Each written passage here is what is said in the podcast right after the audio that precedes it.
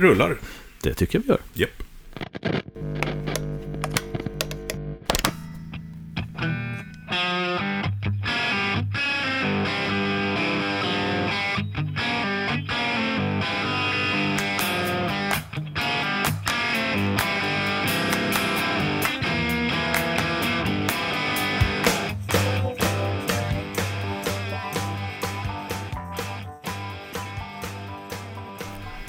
Ja, men då ska ni vara hjärtligt välkomna till ytterligare ett avsnitt av Ultimate Guitar Gear Podcast. Jag heter Ulf Edelön. Och jag heter denna vecka Fredrik Heghammar. Ja, men det var ju unikt ju.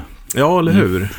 Eh, jag fick faktiskt ett mail igår, eller ett mess ska jag säga, Mm. från en eh, herr Eghammar Ja. som bygger gitarrer. Så Ja. ska vi få höra mer om. ja, vad trevligt. Jag hamnade på hans maillista. Jo, men det fick jag också. Ja, Ja. precis. Nu att, är, eh, vi, nu är vi in the know. in the know-how om eh, nya grejer. Ja. Det ska bli spännande. Verkligen, verkligen. Men du, eh, ny vecka. Ja, Eh, ni som har missat så har vi en eh, merch-shop. ja. Det, Ja. Får, det får ni inte missa bara. Det måste Nej, med tanke på. Hur många som under året har frågat oss om vi har t-shirtar och muggar och hur få vi har sålt. Så. Mm. behöver vi berätta helt enkelt att den finns. Ja, precis. Eh, och det, det, det är inte så att vi, vi tjänar inga pengar på det, utan vi använder en tjänst som heter Spreadshirt. Mm. Och det fina med det är att de trycker på demand och de skickar och fixar och donar. Ja, Eh, så att det är mer marknadsföringsmässigt. Så att stöd oss gärna genom att visa upp att vi finns. ja precis. Och dela gärna så att fler får veta att, eh, ja, men att podden finns helt enkelt. Ja. Mm. Lite grann för att slippa den här hanteringen som är, men ändå liksom på något sätt visa att vi finns. Ja, men helt rätt. Ja, Mm. det tycker jag är trevligt.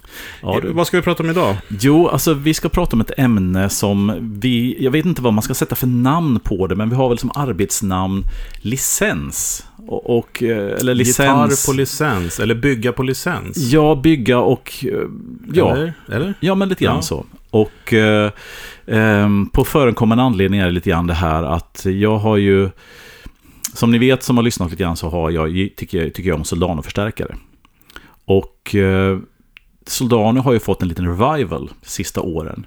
Och där och det är tack vare att Mike Soldano har lagt ner företaget. Och det Ja, låter, ja, precis. det låter ju konstigt. jätteparadoxalt Men- där men, liksom. Ja. Men, men eh, och, och det beror på att han har, om jag har förstått det hela rätt, sålt sitt företag till Boutique Amp Distribution. Just det. Och tack vare att han då på något sätt har lämnat över stafettpinnen till ett annat företag så har han då så har ju märket blivit mycket mer uppmärksammat. Och egentligen beror, han har fått några fler modeller men egentligen är det inte så mycket mer som har hänt mer än att han har flyttat produktion och distribution och allting till ett annat ställe. Request and demand. Ja. Och eh, den, den grejen, då börjar jag fundera lite grann på det här. Men okej, så att han har då, han är då involverad. Han har sålt företaget om jag förstått, förstått det hela rätt. Mm. Men han är fortfarande väldigt, väldigt involverad i att designa grejer. Och tillsammans med BAD, som kallas BAD, eh, så, så gör han det han tycker är roligt. Han har ju aldrig tyckt det är roligt att liksom sitta och... Vad är BAD då? Ja, men det är Boutique Amp Distribution. Precis. Och det är ju, jag tror att det är Friedman som står bakom det va? Dave Friedman bland annat. Ja, jag tror det är en kille som heter Ari som nog äger företaget. Men jag tror att säkert att Friedman är delägare inblandad i Ska hela. vi försöka räkna upp några som vi kommer på som är med där? Eh, det är ju, det är Friedman. Det, Det är Friedman. Morgan. Ja, Egnader. yes. Det är de här eh, modulgrejerna. Synergy. Synergy, yes. Precis. Eh, det är ja, Wampler, Tone King va? Tone King, Mm. Wampler, Bogner och Diesel. Ja, och. Egnator sa vi där. Ja, det sa vi. Ja, så jag tror det är dem. Och det intressanta med BAD är ju då, okej, men, men vänta lite grann, säger någon som att Diesel görs ju inte i USA, eller det är inte de, nej, utan det är så här, det är som Diesel och Bogner och andra, eh, där gör de till exempel pedalerna. Ja, just det. De gör inte bara förstärkare, men de gör högtalare vet jag också. Högtalare åt Diesel gör de, därför att det är Jag tror att det var så det började. För Mm. det kommer jag ihåg då när vi gav oss in i butikträsket. Att eh, de sa det att alla de här butikklådorna görs i samma fabrik. Ja. Det är bara olika logos på den. Ja, fast jag undrar om det var Mojo som gjorde dem på den tiden. Nej, efter det var det. det, Ah, var, okej, det, det okej, var, okej. Jag tror att det var grunden till det här. Eh, För det var då när Friedman började dyka upp också, så det är ganska sent ändå i butik. Eh, jag menar, när vi började, då, fanns ju, då var ju bara Friedman någon som moddade. Ja. Hade inte han sitt varumärke. Nej men precis. Och, och grejen är, jag tror att när det gäller diesel så är det så att, att Peter Diesel gör alla sina stärkare i, alltså alla rörstärkare i Tyskland. Men dealen tror jag började med BAD var ju att, att skicka 412 från Europa till, precis som du säger, till USA var för dyrt. Ja. Så då började de göra 412 i USA. Just det. Och så tror jag även att de gör pedalerna som Diesel har kommit med. Och samma sak med Bogner, de gör alltså Bogner-pedalerna. Och jag tror de här mini-amps, som är då, eller rätt, de är nog gjorda i Kina, men de distribuerar dem. Just det. Så att både Bogner och Diesel gör ju sina liksom, kärnprodukter själva fortfarande. Mm. Och det finns ju eh, liknande andra grejer också. Eh, Mm. Till exempel Keely gör ju också till andra. Ja, de gjorde ju, de, eller gjorde, de gör faktiskt en eh, Benson preamp. mm. För det var ju han som gjorde det möjligt för eh, Benson och Chris att komma igång med det här. ja, Så att den görs fortfarande av Keely, men Ja. alla andra pedaler görs av Benson. ja. Och, och, och, och, så, och lite grann så här så att om, om man ska ta ett steg tillbaka, det här med att licensiera ut någonting. Eh, det, är ju, det är en jättevanligt förekommande. Men alltså, kallas det inte mer legobygge då, eller? nej, alltså det Fast på- det, det är skillnad i och för sig. Mm. Det, det, som, det som Benson gör är ju legobygge. Mm. Och de hjälper till med distribution och, och försäljning och sådana saker. Ja, precis. Men det här BAD, ja. det är ju... Det är ju inte bara, det är ju liksom hela grejen. De äger ju också varumärket. De köper in sig. Liksom. Fast inte, de äger inte allt, men Nej, delar inte av det. många. Ja, men jag ja, tror att det är precis. di- dit de vill. Ja, men om man, säger, om man, säger, om man kollar till exempel på en klassisk licensdeal så är det här med till exempel Floyd Rose.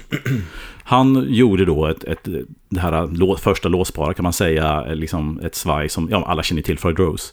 Och han, eh, det är ju då Schaller i Tyskland som gör dem åt honom så att säga. Just det. Och sen så blev hans eh, svaj super, super populära. Så att eh, väldigt många var ju alltså ville ju använda dem där. Alltså, eller åtminstone, för han tog ju patent på det hela. Och det här, det här med grejer med licens kommer in. Att oftast är det så att man har ett patent. Och äger rättigheter och patent till någonting. Så kan du licensiera ut det. Alltså sälja, om du heter till exempel eh, Carler, Kramer, Ibanez, Jackson, Fender någonting sånt där. Mm. Så, och vill göra ett Floyd Rose men sätta Fender-namnet på det. Ja, men då köper du möjligheten att använda patentet. Mm. Då licensierar Floyd Rose patentet eller konstruktionen till Fender eller vem det är. Just det. Och sen får de göra ett liknande eller likadant svaj men sätta sitt namn på. Och sen betala då en licensfee till ursprungsägaren av Och det, patentet. och det finns ju många bra aspekter med det. Tänk er själva att ni är en, en uppstickarbyggare. Eh, Mm. Av gitarrer till exempel. Mm. Eh, och sen så är den då, sitter det då eh, Floyd Rose på den och det sitter eh, DiMarzio på den. Och bara få använda de där varumärkena att lansera din gitarr ihop med är ju också en väldigt Mm. bra grej. Mm. Eh, tänker som i, förr i alla fall, i datorbranschen, då var det så här, ja men Intel Inside eller AMD ins, Mm. Inside sådär. Mm. Som hjälper till att, eh, sen så om det var Fuji eller om det var liksom Lenovo eller vad det var, det spelar inte så stor roll så länge man visste att det var det där i. Just det.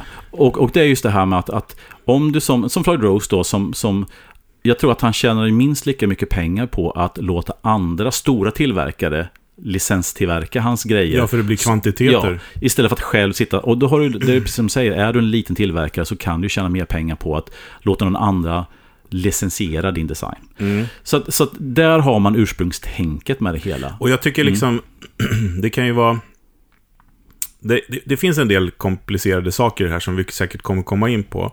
Men om man, om man pratar liksom om Soldano då, då som Mm. eh, bygger sina förstärkare och liksom han har ju lagt, jobbat så många år med det så att hans recept liksom finns ju där. Och, eh, och då kanske han kan bygga, nu hittar jag bara på, med 20 förstärkare om året. Mm. Som han mäktar med liksom. Mm. Eh, då är det ju väldigt få som får tag på dem så att säga. Ja. Eh, och då kan man eh, ha då, ska man anställa, ja men då måste han bygga mer än 20 och då måste, alltså, det är sådana här grejer som precis. är, skala upp eller skala ner liksom. Ska man tjäna mer pengar måste du bygga otroligt mycket mer grejer för att Mm. du måste också anställa folk. Så det, det, Ja. det här är ju väl, verkligen, om man vill gå den vägen Mm. och inte vara full kontroll över sina grejer, som de flesta av de här som är väldigt duktiga vill ha då, då Mm, trots mm, allt. mm. så är ju det här en riktigt, riktigt bra grej. Ja. Och, och om vi tar då Solano som ett exempel så tror jag att det var en win-win situation därför att han har hållit på sedan mitten på 80-talet med att bygga stärkare och de, som du säger har varit en liten firma, bara ett fåtal, han har varit inblandad i hela. Och sen så börjar han komma upp i ålder och känner liksom okej, okay, hur ska jag göra nu? Han vill ju liksom att sin legacy, sitt arv ska gå vidare. Samtidigt som han börjar bli gammal och vill gå pension. Han vill ju casha in någonstans. Mm. Men han vill också inte casha in på ett sätt där han pajar hela sitt arv. Och det här han har gjort nu tror jag är en win-win situation för så många. För att han sålde då företaget till BAD. Men stannar kvar som konsult och hjälper dem med designer. Och de på BAD har ju då vårdat hans, hans arv. Så att SLO 100 som görs är väldigt lik och låter väldigt likt de han gjorde. Och sen har de kommit med då den lilla varianten SLO 30. Så att de har breddat på ett sätt som han inte hade haft möjlighet att haft råd med kanske. Nej, verkligen. Så att, så att det, och, och, och det har också inneburit, som jag sa innan, att det har fått ett jättestort fokus på, på hans brand. Därför att de har kunnat marknadsföra på ett annat sätt. Precis. Eh, och då ska komma in det kanske är för tidigt, men jag gör det ändå, för jag kan mm. inte hålla med. Men på de här, de, de, de, när det blir komplicerat, mm lite grann. Mm. I alla fall för mig. Mm. Alltså det här är ju våra åsikter som vi för fram och det yes. behöver ju inte alla dela. Nej, det, det så är det ju. Det är bara mm. vi som sitter Nej, och tycker men, här. Precis, mm. men ta till exempel Ron Ellis. Mm. Som är kanske de hetaste, alltså ja, hetaste, inte, inte att de är mest output, utan de, de hetaste mikrofonerna på marknaden. Det är ja. långa ventilister, de kostar över 10 000 spänn om du väl får tag på dem. Ett par, ja, precis. Och de ja. är väldigt, väldigt bra. Ja. Och då är det, det är Ron Ellis, Ron Ellis, Ron Ellis. Mm. Ja, men han släppte ju en liten sån där factory-video här. Mm. Han lindar ju inte en enda mick. Nej, nej. nu för tiden, utan nej. han har ju ett team som sitter och lindar. Mm. Och då tänker man så här, vänta nu. Ron Ellis är den som är så fantastisk på linda och man vet också att linda mickar, mm. det är är lite sådär random hur, hur det blir. Ja. Tydligen. Ja, men precis. ja, men det är ja. myten säger det. Ja, precis. Okej, okay, om han nu då är väldigt, väldigt bra på att hålla rätt tryck i tråden och får den att gå rätt mönster hit och dit. Mm. Ja, men... Då, var, då, det är ju inte Ron Ellis som har betalat 10 000 för att få, utan Först, ja, jag förstår det, det blir komplicerat. Och det här, där vi, där vi närmar oss nu är lite grann kruxet. Vi kommer ta fler exempel på mm. lite andra grejer här. För det här är ju den kruxet med hela. Det är det här att när du är en boutiquetillverkare, alltså är det en stor Fender Gibson, om man inte är en custom shop, så då vet folk att du får en fabriksbyggd gitarr. Ja. Den är bra, den har ett varumärke, allting sånt. Men går det till butikbyggare så är det ju, man vill ju ha den personens liksom... Ja, när de är så pass små ja. Ja, men precis. Och det är ju som på Fender, där kan man ju mm. välja teambuilt eller, eller då masterbuilt. Ja. Och är det masterbuilt då är ju den personen som bygger det mesta. typ. Sätter ihop ja. i alla fall. Ja, ja, det är inte, fortfarande inte han eller hon, det är oftast en han tyvärr, mm. som står och, och, fräser halsar och kroppar och sånt, utan det väljer ut kanske. Ja, men precis. Att, men men, men alltså, det, mm. för det här då, när man kommer till de här butikgrejerna, det, det är då det blir komplicerat. Mm. Och eh, när det kommer till förstärkare och mm. pedaler, då är det liksom så här, jag, Alltså helt skitsamma vem som bygger dem. Det här är också intressant. Varför? Ja, men, okay, ja, men, för, för att, ja, mm. jo, men, mm. Och jag vet ju det här med... Jag om någon har ju stått på barrikaderna och sagt det här. Och det är liksom... Jag eh, kommer ihåg som vår gamla vän TC alltid sa så här. Vem, en apa kan bygga en förstärkare, men det handlar om att kunna tweaka dem. Mm. Mm. mm. Men om man någon som Mike Soldano som har hållit på så länge, som också är vad man har förstått en väldigt vettig människa, så kan ju han ge instruktioner mm. till hur det ska funka. Ja. Och de kan jobba bort vissa grejer som, eh, som behövs tweakas genom att använda liksom, konsekventa komponenter och hit och dit. Mm. Och det blir mera, mer... Eh, ja, du behöver inte gå igenom tusen stycken komponenter för att hitta en. Liksom. Men, då mm. kommer vi till män då. då. Ja. Fussar. Ja.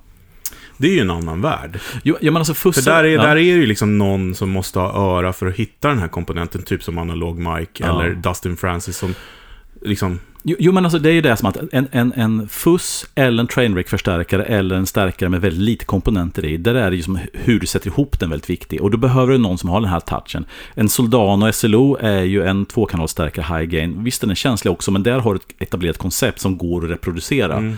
Men du kan inte reproducera en Trainwreck. Hela idén med Trainwreck är ju inte designen, utan det är hur du tweakar designen. Ja, det är därför jag gråter blod nu när jag ser jag såg till exempel i morse, de har byggt, eh, satt så här Trainwreck Circuit, eh, snickeri liksom, de gör kabinetten och det är någon ja. annan som, jag bara, men det, mm. Alltså ni måste förstå, jag pratar med timmar och timmar och timmar i telefon med Ken Fisher. Det, mm. det minsta han ville, mm. är det de gör med hans varumärke Ja. nu. Det, jo. det, det är rätt tråkigt faktiskt. Ja. Men, men, men det här med fussar är ju, och det är ett exempel då till exempel på BAD då. då. Mo- Mm. Morgan Amps. Han släppte ju sin den här NKT 275-fussen. Mm. Ja. För det första så, ja, Var det ens NKT Nej, 275 precis. trissor? Det var det inte va? det är, inte- det, är, Mm. det är inte vi som säger det, men, men det, de säger att det var fake, fake trissor. Ja. Lik förbaskat, om det nu inte var det, Mm. Så har han ju inte lyssnat igenom pedalerna riktigt, för att de låter ju apa. Ja. För varje sån trissa låter väldigt annorlunda. Ja, alltså. Så varje pedal måste tweakas efter Ja, just eller den apa, Ja. jag ska inte säga så. Nej, det nej, finns nej. säkert ni där ute som har en sån som tycker det låter jättebra, för smaken är som baken. Ja. Men jag bara säger, det är inte analog men standard. Nej, men alltså, Och är- därför kostar de inte som analog man heller. Och det handlar ju om att kunna skala upp. Alltså som Ellis då, som du snackar om här, han har gjort, suttit själv gjort allt det här och sen så blir han jättepopulär. Han ser möjlighet att skala upp, att kunna göra, liksom tjäna lite mer pengar, kunna göra någonting. Ja men vad gör han då? Då har han ju liksom fler val. Antingen så, han kan ju själv, han har själv inte kapacitet att göra, att att möta efterfrågan. Då kan han göra som vi snackar om det här med licensiera ut, någon annan Mm. gör dem. Eller så gör han under samma tak fast med fler, fler medarbetare. Ja. Och jag, jag menar ju på att även om man då tappar hans hands-on-grej Mm. så vinner man ju fortfarande. Han som det är han som har kontroll över vad de andra gör. Han lär upp alla de andra som gör det så likt som möjligt. som 100 honom. procent. Och, det, Mm. och det, det är så det går till. Det går Ja. inte att skala. Vi skulle inte kunna sitta i Sverige och ha amerikanska grejer om det inte var så. Alltså skulle vi köpa från en person, och- jag har ju många sådana grejer för sig som jag köpt från en som gör bara några om året, men de kostar ju jättemycket pengar såklart. Mm. Och det ska de göra också. Mm. Men, eh, men det är svårt och, och, och tyvärr så har vi sett gång på gång på gång, det är liksom den röda tråden, när Mm. en duktig butikbyggare ska skala upp. Vad Mm. händer då? Jo, den går in i väggen och det rasar ihop och han beskyller pengar och Ja. folk pratar skit och... Och det beror ju på att den personen, hans, alltså en, en, en de här Han gör inte det de är bra på. Nej, och, då, och när man skalar upp i en hjärna på en butikbyggare, då ska de själva göra mer. Och det är bara att inse att det Ron Ellis gör är det sunda. Det som, det som händer är att om du ska själv klara att göra mer, möta efterfrågan, så kommer du gå in i väggen och du kommer tappa Precis, business. men en liten poäng här då innan Mm. vi går in på, på det riktigt svåra Mm. ämnet, det vill säga gitarrer. Vi Mm. kommer dit. Mm. Eh, så Ron Ellis till exempel då, det som blir lite tokigt ibland, det är när man laddar varumärket så mycket med personen. Ja. Eh, så att det är liksom så här, eh, ja den heter ju till och med Ron Ellis. Nu var, Det Mm. var ju ett exempel, det finns massa sådana Ja, här. Men ja. liksom att, att man vill ju ha dem av honom. Liksom. Det var som vi pratade Mm. någon gång på tidigare avsnitt om Ibanez till exempel. Man har ju inte en aning om vem som bygger Nej, nej. dem. Och det är, Nej. inte, det är inte viktigt heller. Nej. Men man kommer till Fender Custom Shop, då är det skitviktigt vem som har byggt dem. Alltså för vissa. Ja, framförallt om du betalar 8000 dollar för en masterbuilt. Ja, eller vill Gib- ha det- Gibson nu med Mur- Murphy Lab. Ja, då vill jag liksom. ha en signatur på av någon som har haft sina händer på den, så att säga. Mm. Apropå det, har du, sett, eh, har du sett hur man ser att det är Murphy Lab? Ja, att det är hans initialer jag- längst ner i... Exakt. Jag, i- Det fanns ett helt bibliotek med bilder, jag kunde se det. Det var rätt det är fiffigt gjort faktiskt. Det är Det är klart det är superlätt att fejka såklart. Jo, jo. Bara Men, fram med rakbladet. men, Men, det eh, kul. hoppas Mm. att inte folk gör det. Nej, ge dem inte idéer nu Fredrik. Nej, nej, precis. De där inga Nej, men lyssnarna. jag kan tycka att det Ja. är lite trist ibland när man eh, också tror att man köper. Och Mm. tillbaks till den här fantastiska förstärkaren som jag hade en kort period som det gick lite troll i. Mm. Ehm, och den, jag måste verkligen understryka att det är bland det bästa ljud jag har hört någon gång i Marshall-akter. Det var den Metropolis-förstärkaren Just det, just det. Den Metroplex, Yes. som våran, min, våran vän Thomas har nu. Mm. Eh, det var bara det att det var så mycket strul med den för mig så att jag kunde inte ha kvar den. Och det Mm. finns det tidigare avsnitt om. Ja. Men, då är det liksom så att man, man har byggt upp en relation med George då, då Mm. som också är en jäkligt strulig människa uppenbart. Mm. Men sen när jag väl fick den och det började bli liksom problem på den, då är det inte ens han som har byggt den. Nej. Och då är det liksom, då liksom, ja, det egentligen spelar ju ingen roll. Nej, nej. I, i, det här fallet så gjorde det väl det, för det var så mycket fel på den.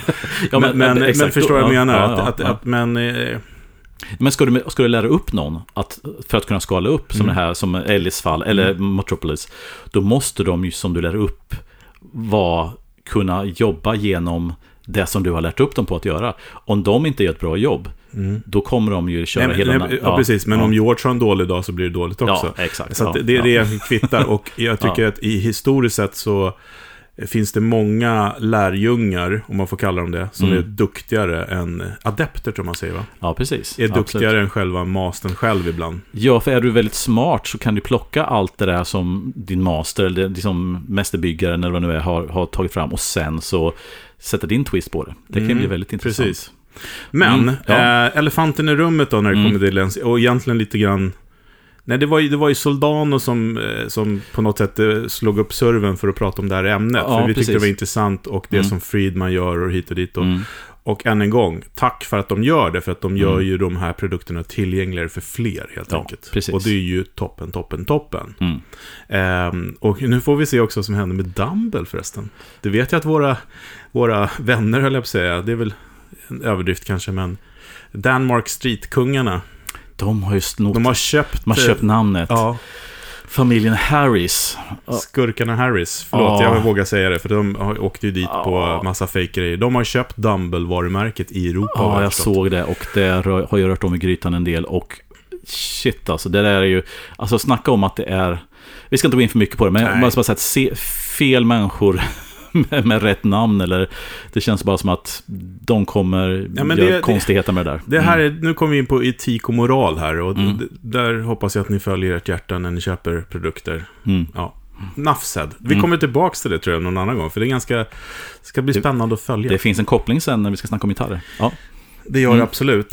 Mm. Eh, men då, då eh, i början på 2000-talet, Mm. Kan vi säga det var, ja, eller Mm. mitt, ja, 2005, 2006, Ja, eh, det, jo, det började där någonstans. Ja, precis. Ja. Mm. men lite längre fram där, Mm. eh, så fanns det en idé om att göra det här på rätt sätt, får man väl ändå säga från början. Mm. Att hjälpa då de här eh, butik-butik, får vi säga. Mm. Alltså de här byggarna som kunde få ut en mellan 10 och 20 gitarrer kanske om året. Mm. Att liksom nå ut till flera. Ja. Och alla de här grejerna som vi har suttit och pratat om, lärjungar och adepter hit och dit och de ska lära upp sig hit och dit. Då tänkte de här människorna, men du, vi tar in den absolut bland den bästa byggaren i branschen. Får Mm. man väl ändå säga. Ja. Och låter han vara den som bygger ihop med andra då byggare. Mm. Men överser den här verkstaden som ska då licensbygga olika Yes. varumärken. Och vad pratar du om nu? Då pratar jag om eh, eh, build, eh, jag blandar alltid ihop ordning.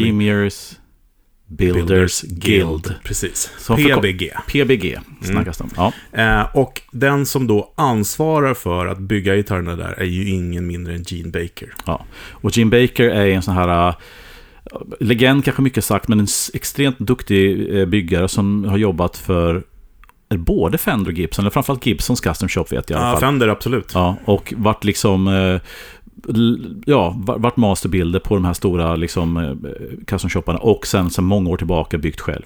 Han var ju en nyckelfigur i det här, ja precis. Precis, Baker Guitar som numera heter B3 tror jag va? Ja, precis. Som var med på det här som vi var och tittade på. Den här eh, mäss- eh, eh, rullande mässan Ja, han hade gitarrer med Ja, där. precis. Ja. Nej men alltså Mm. han är ju, eh, och då tänker man då på pappret att ja, men vi låter han bygga gitarrerna som är, alltså han är ju riktigt, riktigt duktig. Mm. Eh, han har ju också gjort lite under radarn-projekt, sådär. eh, Yes. Som finns där ute på, i, i, i världen. ja. Eh, som vi inte ska prata om. Men eh, han, det, det är ganska smart att utgå från honom och så runt honom då businessmän som kan sköta marknadsföring, distribution etc. etc, etc. Ja. Det vill säga att de, de försöker göra B och D fast för gitarrer. Ja, och det här var ju innan BAD. Och det intressanta är ju att... Ja, eller egentligen skulle jag vilja säga att det var parallellt, för att de hade börjat med högtalarna och sådana grejer. Ja, exakt, ja, precis. Men, och och liksom utan att liksom göra en spoiler här så gick, har det gått väldigt bra för BAD och väldigt dåligt för PBG. Ja, Och det intressanta är ju varför det gick dåligt respektive bra. Och då kommer vi in lite grann på det du sa förut, det här med att, att Dels måste man ha en bra affärsmodell och det här med att ta in Jim Baker. Men ursprungligen var så här, vad jag förstår hela så var att en snubbe som jag inte har namnet på, jag tror jag ska hitta honom, Michael Bernstein tror jag han hette. Mm. Som då hade mycket pengar, han hade en idé. Och sen så drog igång det hela. Han hade idén om, precis som du säger, att samla butikbyggare, men bygga de här brandsens varianter billigare. Alltså en licensdeal med de här butikbyggarna. Eh, Göra och, det mer tillgängligt. Ja, exakt. Och då använda då Jim Baker som gjorde alla de här. Och vi ska bara räkna upp lite märken Men, men här. också, ja. måste, måste säga, men Mm. också istället för att då som eh, historiskt sett har sett ut att man licensierar ut det till Asien. Till Kina och gör det billigare, ja precis. ja, superbilligt. just Kina. Ja, men Asien är stort. Men så, så, så bara, nej men vi ska fortfarande handbygga det med då Master Luthier Gene Baker Just som det. grund. Ja. Och det där var en jättebra idé på pappret, men också en av Verkligen. orsakerna till att det inte gick så bra. Men vi ska bara räkna upp lite namn här. Fane och Guitars. Mm. Sen var det bara både Tone King och Two Rock faktiskt. Tone, Tone King som dyker Ja, upp hos Turoks mörkaste Ja. del av historien. Eh, Gica och sen så då gitarrerna som var, det var det Baker, utöver, Baker byggde, men hans modeller var med också. Ja. Schroeder, Giffin, Koll och Gustafsson. Ja. Våran egen Johan Gustafsson. Ja. Och, och- eh, Baker då. Och Baker som sagt va. Så att Baker byggde men också hade sina modeller. Yes. Så att det blev ju liksom du, Dubbelt upp. Dubbelt upp. Mm. Och det är inte, jag hade ett, ett samtal med Johan här, här igår bara för att fråga honom lite grann om hans erfarenheter och hela. hela. Och hans, han sa så här att på pappret och allting sånt såg det bra ut. Mm. Eh, där de var lite luddiga med i början, som många blev irriterade på, att var ju att de satte ju samma logga som originalen och till viss del samma modeller. Gustafsson hade två modeller som inte, var hans, som inte han använde själv så mycket. Men alla de andra tog sina reguljära modeller. Och det kan man ju tycka skulle vara det smartaste sättet att göra. mm. Eh, så att man inte är en bluesmaster då. Och köp, köpa den av Johan kostar 130 000 och köpa den från PBG kostar 80 då, Mm. Säger vi. Det hittar jag bara på. Ja, kanske 30-40, men ändå mycket ja, pengar. okej, Ja. Mera, mer, okej, Mm. mer approachable. Ja, men Mm. fa- ni fattar. Ja, och, och det Johan sa så var ju så här att, att han hade två modeller, men både Baker och och alla de här hade alla sina reguljära modeller Mm. gjorda av PBG. Yes. Så att, och PBG satte då inte, de gjorde efter, efter mycket kritik, satte de så här handmade in eh, Arroyo, Arroyo Grande som det här stället låg på. Mm. Men till att börja med så fanns det ingenting som visade att de här gitarrerna var gjorda av Jim Baker, inte Saul Cole eller Johan Gustafsson. Och egentligen i universum så spelar inte det någon roll. Egentligen. Egentligen. Om det inte hade varit så att det var just butikbyggare. Jo, jag vet. Men, men då, då, då råkar jag ju veta att, eh, att de var ju där. Det finns en video, Premier Guitar har en video nämligen om det här. Mm. Där de är med alla de här, inklusive Johan också. Mm. Där de är där och kontrollerar när det sätter igång. De går igenom alla filer, de går igenom hur det ska limmas och liksom Mm. i detalj. Mm. Eh, och jag menar, Fein och gitarrer, jag har inte, de, de, de är de som jag har testat då, från, både från Dennis direkt och från, han blev ju dessutom av med, Ja, grejen är att de köpte ju Fane av Dennis. Så han, det var en av de få märken som de ägde själva så men jag säga. tycker att alltså, PBG har gjort väldigt bra gitarrer. Det finns, Jo, ju jo. ing- finns ingenting att säga där. Nej, och, och, det som, och, och det är det- handbyggda gitarrer. Och det är det som är problemet. Därför att hade de gjort, hade de satt, Johan sa det, det hade nästan bättre om man hade gjort en Gustafsson-variant från Kina som hade kostat 7000 spänn med Johan Gustafsson på. Än att göra en, För de är för lika. ja, än att göra en gitarr som står Gustafsson på som kostar 3000 dollar. För kostar den 3-4 tusen dollar så tror ju folk, okej det är mycket pengar. Det här borde vara Johan som har gjort. Och så visar det det är inte Johan. Men vänta lite grann, jag har betalat jättemycket pengar för att köpa en butikgura som inte är gjord av den killen vars namn det står på huvudet.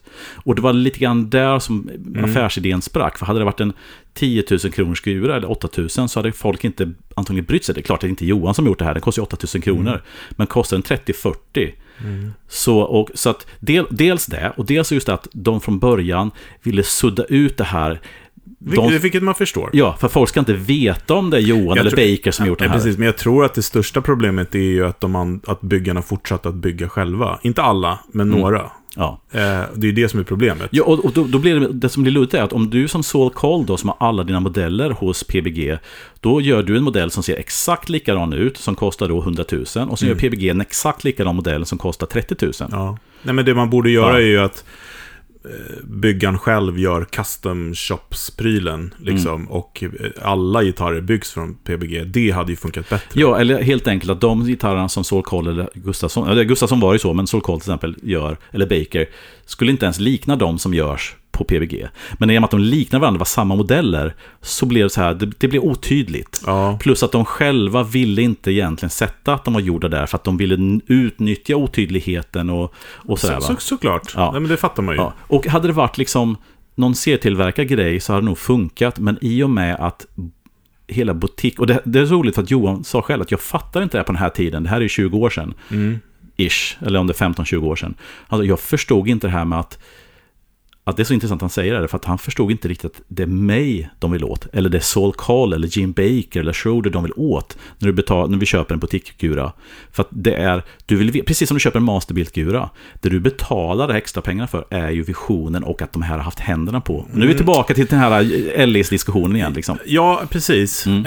Eh, och då är det ju liksom, jag tror att det är olika målgrupper då. För att alla de här varumärkena som vi räknar upp är ju, eh, om man får vara lite elak säga, Loyer-gitarrer, nästan allihopa. Mm, mm, Förutom Feino då kanske. Mm. Eh, och det är liksom, det är en viss målgrupp som köper den här, där det är väldigt, väldigt viktigt att det är vad det är, så att säga. mm. Medans jag tror att liksom, sp- än en gång, spelmässigt, de där gitarrerna var jätte, jättebra. Ja. Är jätte, jättebra. Och- men ja, det är men när Jim man börjar Baker- speku- ja. spekulera med dem, när, Mm. när en Gustafsson PBG såls, säljs som att det är en riktig Gustafsson. Det är, ja, nu säger jag ju själv riktig då. Mm. Men, men eh, det, det blir ju tokigt liksom. Mm. Eh, ja, men det, det är ett dilemma. Det, det är svårt. Eh, och, eh, och just Torok, ska vi säga också, det var också lite trist. För det, det, det varumärket slaktar de ju ordentligt under den där perioden. Ja. För det, det, det var så himla, himla dåligt. Mm. Och det var inte schysst, för det var bra innan. Mm. Vart det dåligt, levde kvar länge. Och Mm. det finns liksom ingenting kvar av det arvet i dagens Torok-produkter, ska man säga. De har ju verkligen lyckats komma tillbaka. Ja, de har, det är, och det är, inte så, det är inte ofta man lyckas med det. Nej. Eh, och, eh, nej men så att eh, ja, så att de lyckas, alltså PVG, och det ska också sägas, när de drog igång det hela så var det runt finanskrisen 2007-2008. Så att det var mycket som arbetade för dem och sen så var det så att, visa sig, som Johan sa, att, att den här Bernstein, han hette, han hade då en kompis som var arbetslös, som fick sköta allt det här, som inte Mm. hade någon riktig koll.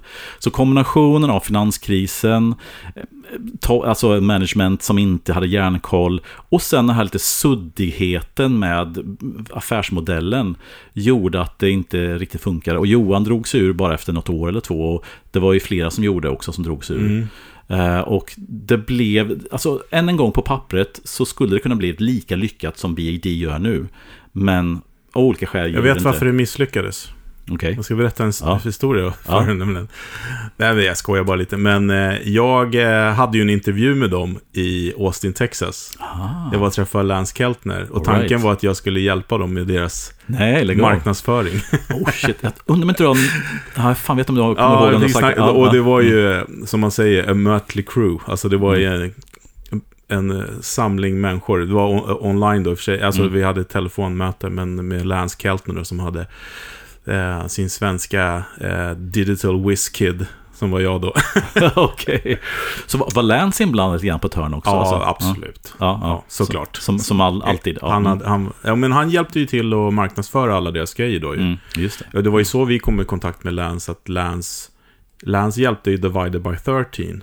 Som är ett fantastiskt Ah, gitarrförstärkarmärke. Mm. De hade, han Fred som bygger dem hade precis börjat bygga dem, det var nytt. Lance gjorde demos och vi hade ju då eh, ljudklipp och videodemos på våran si sida. Ultimate Just det, Guitar Gear. Det var det. innan YouTube och allting där. Ah, okej. Så att de där klippen som vi gjorde, eller som Lance gjorde, som vi distribuerade på Ultimate Guitar Gear webbsidan då som vi hade, Mm, som fortfarande finns kvar för den delen. mm. Eh, det gjorde ju att han kom igång med hela sin försäljning. Ja, just det. Så att i alla de här åren så har jag Ah. egentligen funderat på så här, Fred, han borde ha skickat oss en förstärkare åtminstone som tack för hjälpen, för att vi Ja. var verkligen med och byggde hans business. Ja, Med Lance då. ja. ja.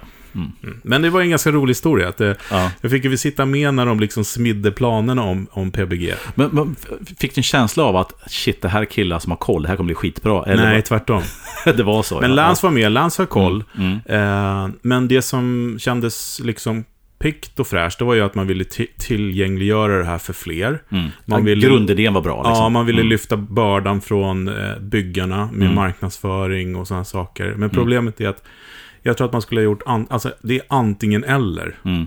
eh, som funkar. Mm. Jag tror att det hade funkat jättebra om Johan inte byggde med gitarrer själv. Nej, till exempel, utan allting gjordes där. Precis som Mike Soldano gör nu med Ja. BAD. precis. Det är liksom, det är av eller på, för annars Ja. kommer det bli den här Ja. jämförelsen. Eller att Johan skalar upp och sen så sköter de marknadsföring och distribution. Som också är en variant som BAD det- gör. Liksom. Precis, och det är ju någonting som, som jag tror skulle behövas för många. För Mm. att, eh, sen så är det ju så att alla vill inte bli större. Nej. Och det får man ju faktiskt eh, respektera. Och, Ja. och jag tror att hade det funnits någon simulator Mm. där varumärken kunde hoppa in och se Eh, som man, i min bransch kallas det för weak signals, när man liksom får uppleva framtiden och man tittar på vad är det som kan gå snett lite grann om jag Mm. gör så här stort. Mm. Då skulle nog färre ta det steget tror jag. Ja, precis. Det krävs ju Mm. väldigt mycket att då. Och jag tycker att ett annat exempel som är väldigt intressant, det har vi pratat om förut några gånger också, det är ju eh, Novo. Mm.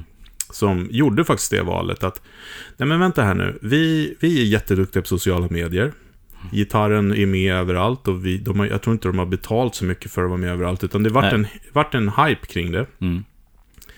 Eh, handlarna, eh, gitarrerna är redan sålda när det kommer till handlarna som tar då 30% plus Yes. frakt, plus det, Mm. plus det och allting sånt.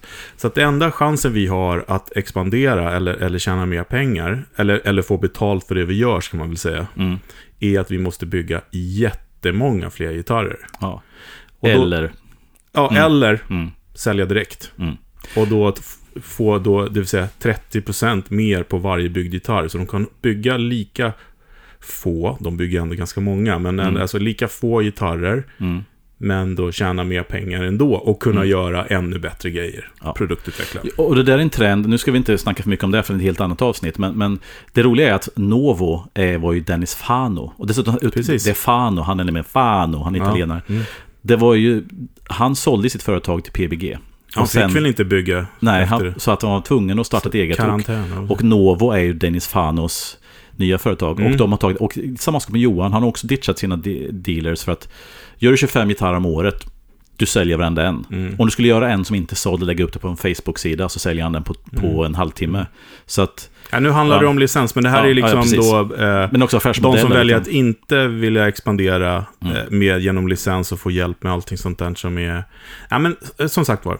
Fantastisk princip. Jag tycker att det går lättare att tillämpa i Mm. min hjärna på elektronik. Ja. Förutom fussar. Ja, ja, jag håller med dig. Helt och Eh, hållet. Men gitarrer som för mig är ett mycket personligare Mm. mm. hantverk och betalar jag för att Johan Gustafsson ska bygga min gitarr, då vill jag fasken att det är Johan Gustafsson som bygger den. Ja.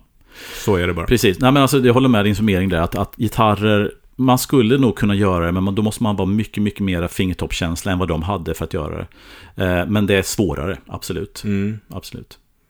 Ja, det här är ett jätteintressant det ämne faktiskt. Det, Ja, men jag tror också det. Vi snack, har ju snackat om replikor och sånt. Och det är därför de finns, tror jag. För att man har en byggare som man tycker är jäkligt bra. Och här har du ritningarna, men alla bygger på sitt sätt, även Ja. om det finns ritningar. ja, Så att säga. Eh, nej, men det är intressant. Men vad tycker ni? Eh, Ja. liksom, är det någon som har en PBG-gitarr?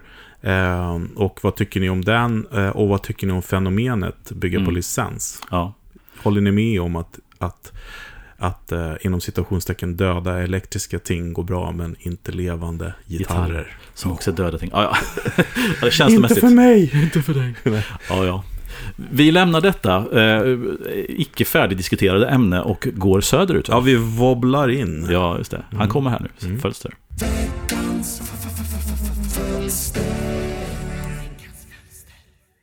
Då ska ni vara mycket välkomna till veckans fölster. Och den här veckan ska vi snacka om effekten korus. Kanske den för tillfället populäraste modulationseffekten bland gitarrister? Frågetecken. Eh, precis som med mycket annat så började korus som skapade effekt dyka upp på 70-talet. Man tänker direkt på den stora Boss CE1, korus Ensemble. Egentligen designad för keyboards, men älskad av gitarrister. I alla fall om man moddade den lite för att lösa vissa impedansproblem som fanns. Just då den var designad för keyboards. CE1 var egentligen bara en fristående enhet av samma effekt och krets som fanns i Roland Jazz Chorus-stärkarna som kommit något år före där. Och en Roland Jazz Chorus kan ju verkligen låta eh, ja, magiskt får man säga. Det ordet kanske används lite för mycket, men ja, en, Roland Jazz kan låta magiskt. Speciellt de med två högtalare, där man får till den grymma stereoeffekten. Eh, chorus rent tekniskt då funkar som så att man tar signalen och fördröjer den några få millisekunder och sen modulerar man den fördröjningstiden lite upp och ner, fram och tillbaks. Det man har fått då är ett vibrato. Blandar man sen då in den rena signalen parallellt med det här, det är då man får ett korus. Flanger, effekten flanger som vi har snackat om tidigare, eh, den, den är ju besläktad här det, det skiljer sig på, på vissa olika punkter, men, men eh, man brukar väl säga det att ett korus eh, har lite längre fördröjning, alltså det är lite, några fler millisekunder på ett korus. Eh, och att en flanger i grunden fungerar på samma sätt fast man har en kortare fördröjning helt enkelt. Och i min erfarenhet så, så liksom om, man ska, om man ska jämföra lite så flangern blir lite tunnare eh, och koruset blir lite fetare. Men båda två är ju fantastiska sound. Men nu fokuserar vi på korus den här veckan. Eh, och just det här då med att man har ett, en, ett vibrato blandat med en ren signal och på så sätt får koruset. Det är väl också därför som så många eh, koruspedaler har ett vibratorläge. En knapp kanske, eller en mixratt. Just för att det är bara att plocka bort den torra signalen så har du vibratot kvar. Eh, och det kan vara användbart och snyggt också. Eh, och det är liksom den här mixen av det rena och det modellerade som ger den feta bredden som man associerar med ett korus. Och Roland Jazz-korusstärkare då, eh, just de här med två högtalare. Eh, de funkar ju som så att, att den skickar ut en, en vibratoeffekt i ena högtalaren och den andra högtalaren eh, inte får, får ingen eh, effekt så att säga. Och mixen av det blir då ett, ett jävla brett korus. Ursäkta svordomen. Men det får man. Eh, jag hade en sån här Retrosonic Chorus heter den bara, från företaget Retrosonic. Och det var, ja, men det var typ en av få CE1-varianter som fanns att köpa för. Nu tror jag att det finns ganska många olika takes på det här soundet, men, men ehm, det, var, det var svårt för. Jag var inte så intresserad av att köpa en sån här stor burk, drivs på nätström, eh, som sagt måste moddas, dyra, klumpiga, gamla.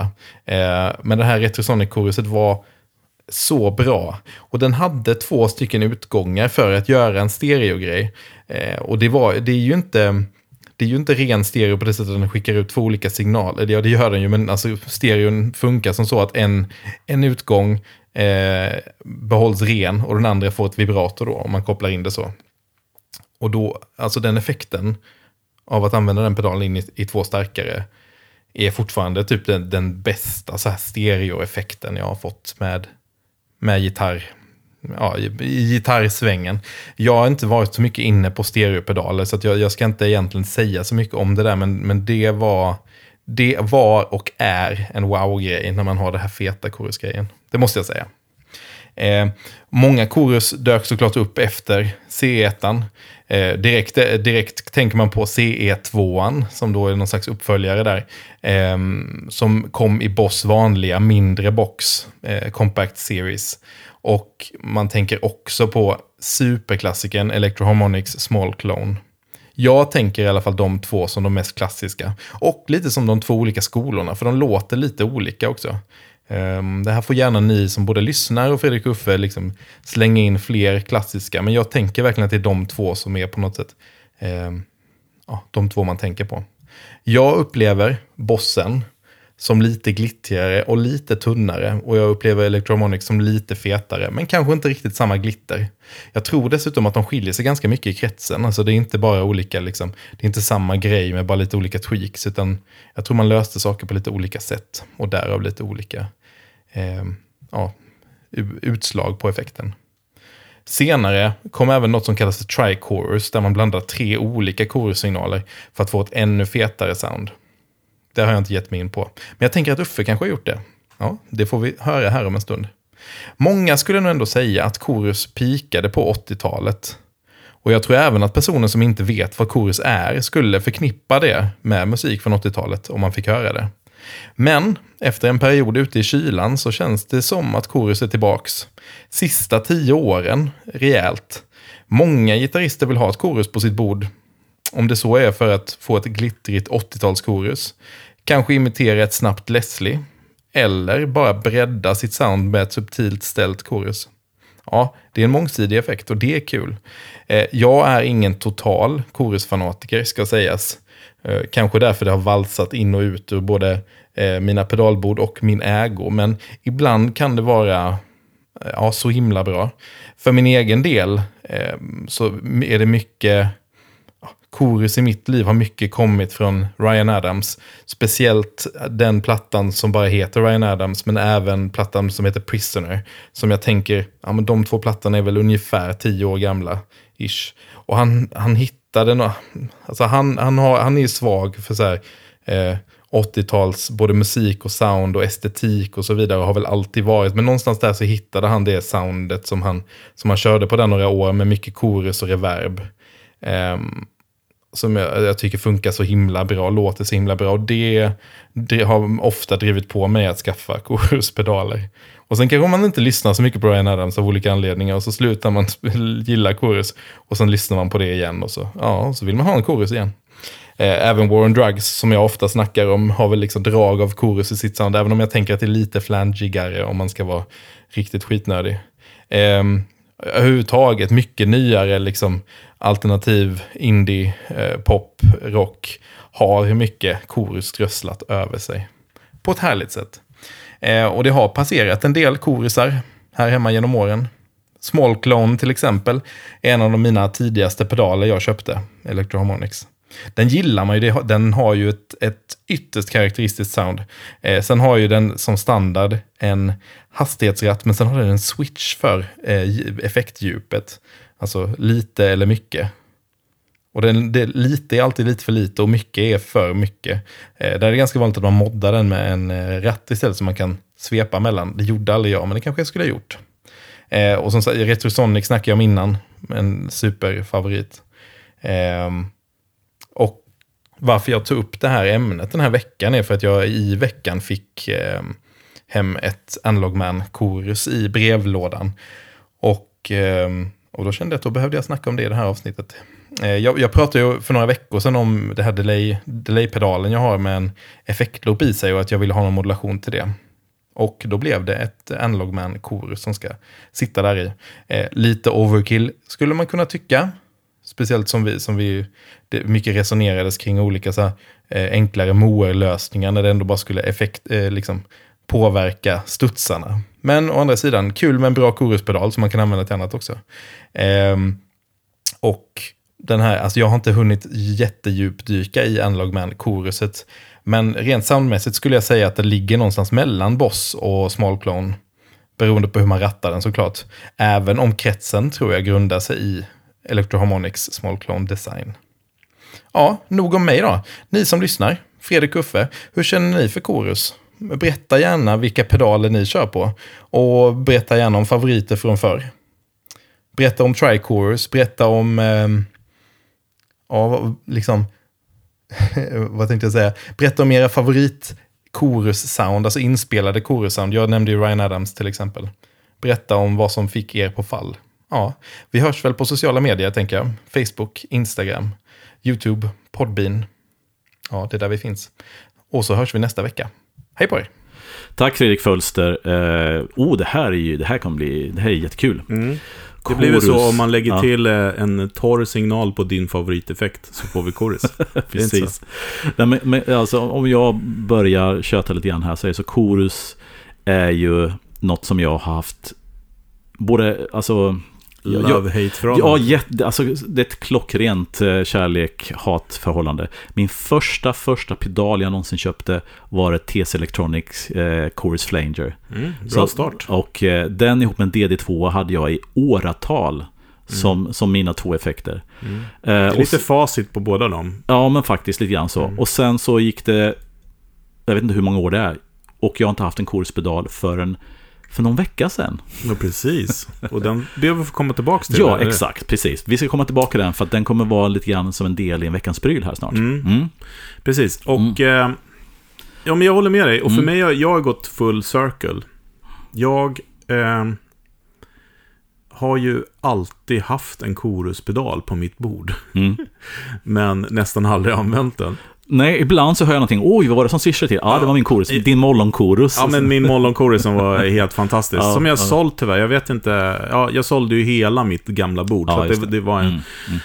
Eh, men mollonchoruset är ju helt fantastiskt. Om man nu också som födelsesägare ska säga en favorit, så säger Mm. det mollonchoruset. Men Mm. jag har kommit fram till... Jag, jag ska säga att jag har faktiskt ett men Jag har chorusljud i min H9, Mm. ska vi säga. Om jag Ja. behöver det. Men min full circle då, ska vi säga, som börjar med... Eh, egentligen att jag hade en sån här small stone phaser. Mm. Som jag hade liksom mer inställt som ett, som ett chorus. Ja. Eh, och jag kommit fram till att det koruset som jag gillar, det är ju liksom antingen något som låter lite som en vibe, Mm. eller något som låter som ett, ett, eh, alltså en, eh, ett Leslie. Ja, just det. Så det är inte egentligen inte koruseffekten jag har varit ute efter. Nej, nej. Och då har jag hela tiden haft då pedaler som har gjort det ena eller det andra. Mm. Och sen nu på sista tiden så har jag dessutom då blivit lite kär i vibrato då. Mm. Eh, Mm. liksom, tycker det är lite coolt så här. När jag blev lite sjösjuk förut, men eftersom jag kör två starkare, Mm. då blir ju vibratot lite korusaktigt. Ja, ja Så att- exakt. Så att, ja, men, du, så att, du fuskar med andra ord. ja, men absolut. Så att på mitt bord idag så har jag ingen koruspedal, eller jag använder ingen korus, förutom H9 då. Som, Mm. men, men jag kör ju Harmonic Trem då, Mm. som blir lite korus-vibigt sådär. Ja. Och sen så kör jag ju, ehm, eh, vad skulle jag säga, vad har jag mer? Nej, men jag kör ju i, i förstärkaren och tremolo Mm. helt Ja, enkelt. Mm. Eh, istället. Och, nej, men jag kör rotary kör, det var det jag skulle säga. Ja. Rotary kör jag i H9. Det är en stor anledning varför jag har den. Mm. Är för att den har så himla bra. Ja. Så du är egentligen ingen korusanvändare, utan det är utkanterna av modulationseffekten korus, kan man säga. Ja, men på Mm. något sätt. Och, Mm. och det är så här, det är klart så att jag har ju vuxit upp med korus. Alltså, Mm. det, jag, är, jag är ju född 72. Mm. Eh, så att liksom hela 80-talet med jazzkorus, jag älskar jazzkorus och framförallt korus på, på klaviatur tycker jag är helt magiskt. Och den här rena, överkomprimerade gitarren som svänger lite liksom, är Mm. ju helt magiskt bra. Mm. Lite åt Flanger-hållet nästan då. då. Det, det var en bra liten eh, Ja. bridge här. Mm, men jag ska säga Ja, en grej ja, till. ja. Men, men, men jag tror att eh, min kärlek till korus och varför det varit så... Att jag måste ha en, det, det är ju Mike Landau. Mm. Och liksom det där Get Bust-soundet, liksom det här... Ja, det, han har ju något speciellt, det ska låta lite Leslie-aktigt men... Ja, ja, ja. Då, då, det ska vi också nämna lite grann, det är, det tree course. Men jag ska bara säga att jag hävdar, och det bestämdaste, att jag blivit inlurad till att köpa korus. Alltså min första koruspedal som jag hade jättelänge, alltså Mm. TS-koruset, blev jag lurad till att köpa. Men Inte du av hade någon ju annan. Flanger i den också ju. Ja, men det fattar inte jag. Nej. Utan det var ju korus som ville åt. För att det jag ville åt var ju Andy Summers-soundet. Och eh, alla har ju sagt så här genom alla år att Andy Summers sound är sånt klockrent, det är och mycket kompression, korus och delay så. Men det var ju aldrig det. Möjligtvis senare, men de klassiska plattorna var ju aldrig det, utan det var ju, det var ju en Electric Mistress Flanger. Och precis som, som, som, eh, som eh, Förutse säger så är skillnaden mellan chorus och flanger är lite delay-tiden. Och har du då en flanger som har lite längre delay-tid, då låter den lite chorusaktigt, vilket är då eh, eh, Electric Mistressen då. Ja, Så att jag trodde i alla år när jag körde min TC-kurs att det var det här som var Andy Summer-soundet, men det var det inte. Och sen så gick det massvis med år där jag inte använde kurset och sen så har jag då hamnat i vibratoträsket som har blivit min kursliknande grej. Och Mm. Orsaken till att jag köpte en kurspedal nu var ju att sätta den på all, alltså, alltså helt vått för att bara få vibrato. Så jag är egentligen... Jag Mm. Fast egentligen gör ju inte riktigt, du har ju lite, nästan helt vått. ja, ja, nu kör jag helt vått. Nu kör du, okej. Ja, ja. Men, men när du fick den så var det ju, Ja, då- du var ju lite, du var li, någonstans här mitt Precis, men så fort du tog in lite för mycket torrt, alltså blandar upp torrt med vibratosignalen så det blir riktig chorus. Mm. Så här, ah, jag, jag, det är någonting som sitter i, i eh, ryggmärgen att det är svårt. Men, Mm. som lite grann du snackar om Landau där, det har ju en annan choruseffekt som, som också förut snackar om, som är ju det här klassiska tri-stereo chorus. Och det där var ju en rackburk som användes av framförallt de här studiogitarristerna. Mm. Lukather, Landau och Huff då framförallt. Mm. LA-maffian. LA-soundet. Och den ihop med lite snedstämning från SPX 90, H3000 och sånt och massa kompression var ju det här cleana LA-soundet från Absolut, 80-90-talet. men, men jag tror jag, det jag menar med Landau, det, självklart jag tycker det låter jätte, jättebra, såklart. Michael Thompson också, får man Mm, säga. ja, Men, absolut. men eh, är ju hans Arion moddade Ja, chorus. precis. Ja, precis. Eh, och det är ju inte tri-chorus. Nej. Utan Fast, det är ju... för snackar vi Tales from the Bulge Mm. så är det, tror jag, inte var så mycket Arion utan mer Trichorus faktiskt. Ja, säkert. Men, Mm. men jag, jag har ju faktiskt sett Hans honom... rotary-grej, ja. Om man säger så här, jag har sett honom live flera gånger när jag har lyssnat på honom på skiva. Mm. Så kan vi säga. Ja, det har du rätt i. Eh, och för att jag föredrar honom live. Och då kör han mycket det här. Ja. Och det är det här uh, Arion-koruset, Ja, va? som är moddat utav Exotic tror jag, eller, Ja. eller, eller LA Sound eller någon Det heter här. CRH1 eller någonting. Och han använder det på ett sätt som är mer rotary Ja. än traditionellt Ja. chorus. Men det är ju inte, Mm. det är ju inte så bra rotary som de här rotary-pedalerna finns idag. Vent och Nej. H9ans rotary så här och, och eh, inte Flinten heller på att säga, den är med i varje avsnitt. Men Mm. eh, Lex. Ja. Eh. Och det är lite grann det som är grejen, för att det blir ju en egen grej av det. Ja, absolut. Det, det Mm. blir skitcoolt. Mm, mm. Eh, men en, eh, Prince, liksom. Ja. Vad vore Prince utan chorus? ja. Nej, men alltså, och... eh, Nej, men chorus... Eller Dimension C är det som, används, som han använder mycket. Ja, just det. Och om, om, alltså på 80-talet så fanns de här rackburkarna egentligen som, som, som var parallellt, kanske till och med innan pedalerna slog igenom. Och tre stycken varianter var den här Three Stereo Chorus, det fanns ju lite olika varianter. Och sen var det TCS hade ju ett rack-chorus som hette 12, 1210. Just Och det. sen fanns ju då... Visst hade du ett sånt? Nej, ja, det Nej, rack. okej, okej. Nej. Ja, det är 2290 hade jag. Ja, ja. Och sen då här klassiska Roland Dimension D. Just som var en jättestor rackburk. Som, Som sen kom... blev pedalen som heter Dimension C. C, precis. Med Ja. fasta presetslägen. Exakt, och den var ascool tycker jag. Någon Mm. Och den D finns har- ju som Wasa nu också. Ja, precis. Mm. Så de här stora rackburkarna har jag aldrig sett. Och jag har inte testat Tree Stereo Course heller, Fölster, utan eh, bara hört det. Den här 1210 heter den va? Ja, Precis 12. som eh, teknisk Ja, skivspel. Eh, den har jag testat Mm. i sån här megarack liksom Ja. med 2290 och hela balletten. Det bara regnar i rummet. ja den är asschysst. Men, men de här Tree Stereo Course var ännu fetare och väldigt, typiskt speciellt sound där. Liksom. Mm. Men eh, f- för, personligen så Chorus egentligen är fortfarande tyvärr nej tack. Mm. Eh, vibrato, ja tack. Eh, flanger med långa delay-tider, så nästan blir chorus, ja tack. Men renodlat chorus, mm, jag är fortfarande inte där. Fast mm. den är också, det är ju väldigt bra att använda den som Bon- Bonamassa gör faktiskt också. Att splitta en signal Och, och, och feta till ljudet och bara få det röra sig lite. Nu sitter jag och wobblar i min stol här, men, det går, men eh, och jag, nu, nu spelar jag ju med min band som Chimera och sen så kör jag ju eh, Magnaton Panoramic Stereo Mm. som har det här Versity, eh, alltså pitch shifting Mm. vibrato. Mm. Eh, och eftersom jag då kör Chimeran torr så Mm. blir det ett chorus. Ja, precis. Men, men den är så himla härlig för att den är ganska, den är stereo dessutom den förstärkaren. Mm. Men eftersom jag Ja, kör två bra. samtidigt så, så ibland glömmer jag bort att stänga av det för det bara så här, Mm.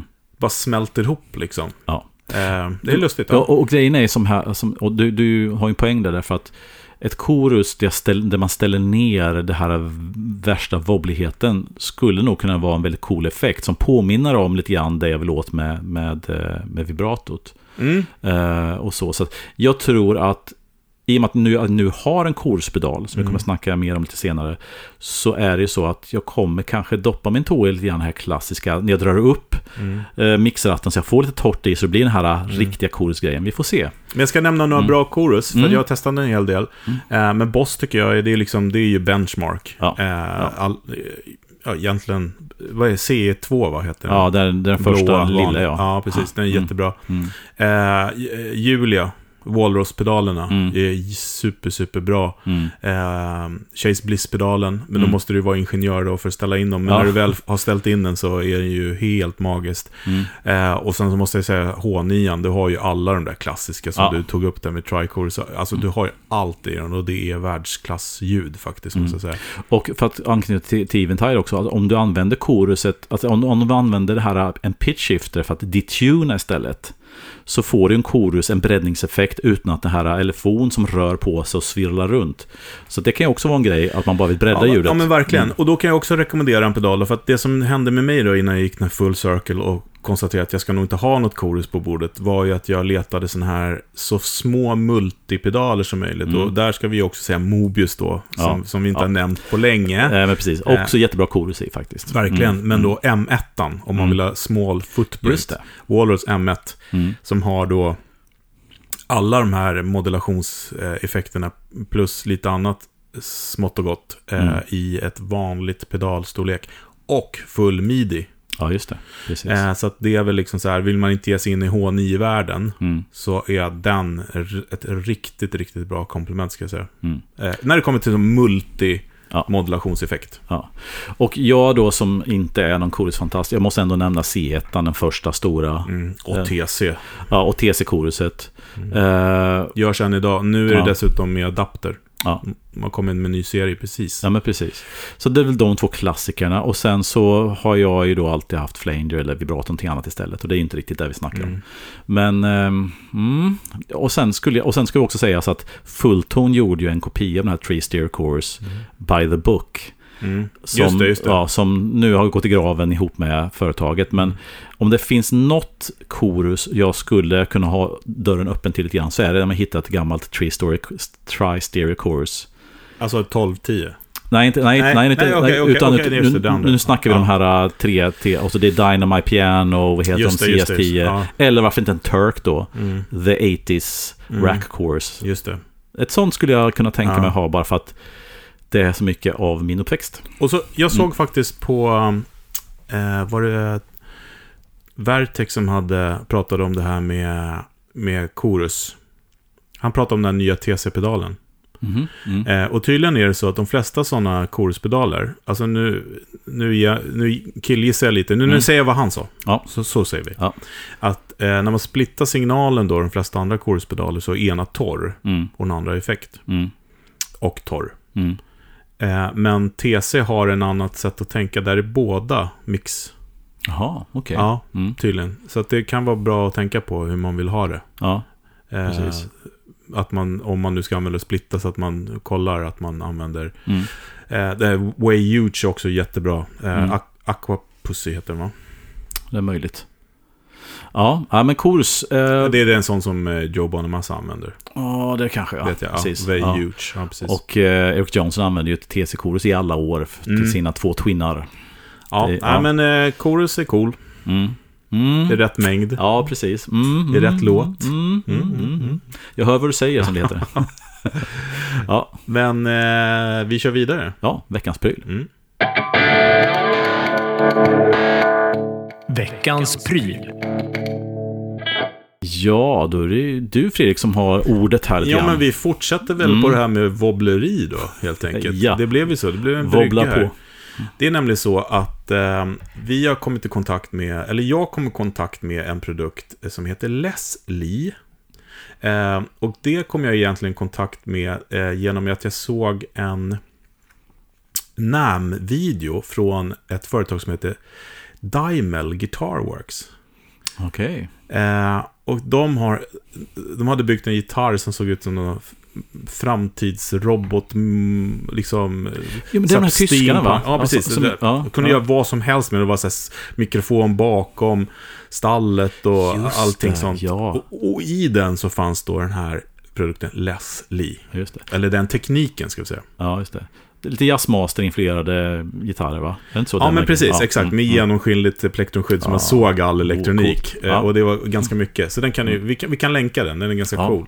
jätte- Men Leslie då, som är alltså L-E-S-L-E-E, Mm. E är då en...